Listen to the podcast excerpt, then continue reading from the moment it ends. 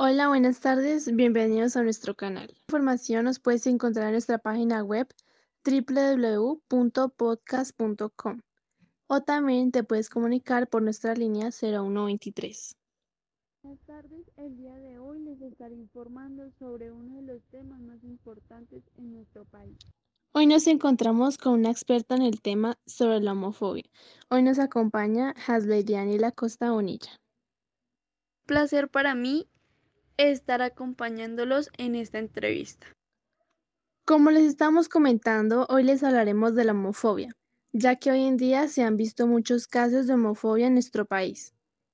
Estamos muy interesadas en informarles de este tema que nos parece muy importante para algunos colombianos.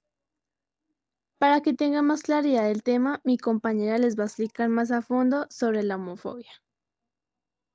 Homofobia también tiene muchas consecuencias, entre ellas está la depresión, ansiedad, el aumento de los sentimientos.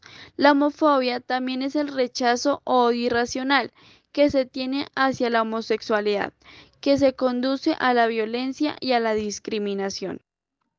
A continuación estaremos haciendo una serie de preguntas a mi compañera Haslady. Sí, estaré respondiendo a todas sus dudas e inquietudes. ¿Tú qué piensas de las personas homofóbicas? Bueno, seré directa. Pienso que las personas homosexuales deberían ser respetadas, ya que son personas con sentimientos iguales a los demás y no deberían ser excluidas. ¿Tú piensas que está bien la homofobia? Pues la verdad no estoy de acuerdo en que juzguemos a las personas por tener diferentes gustos.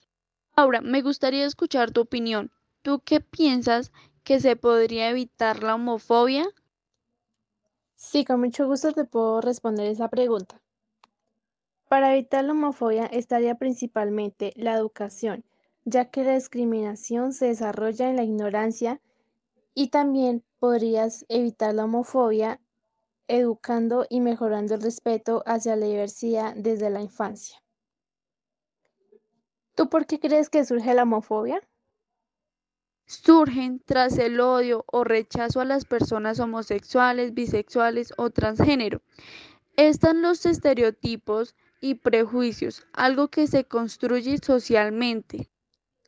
Muchas gracias por responder todas nuestras preguntas y descartar nuestras inquietudes.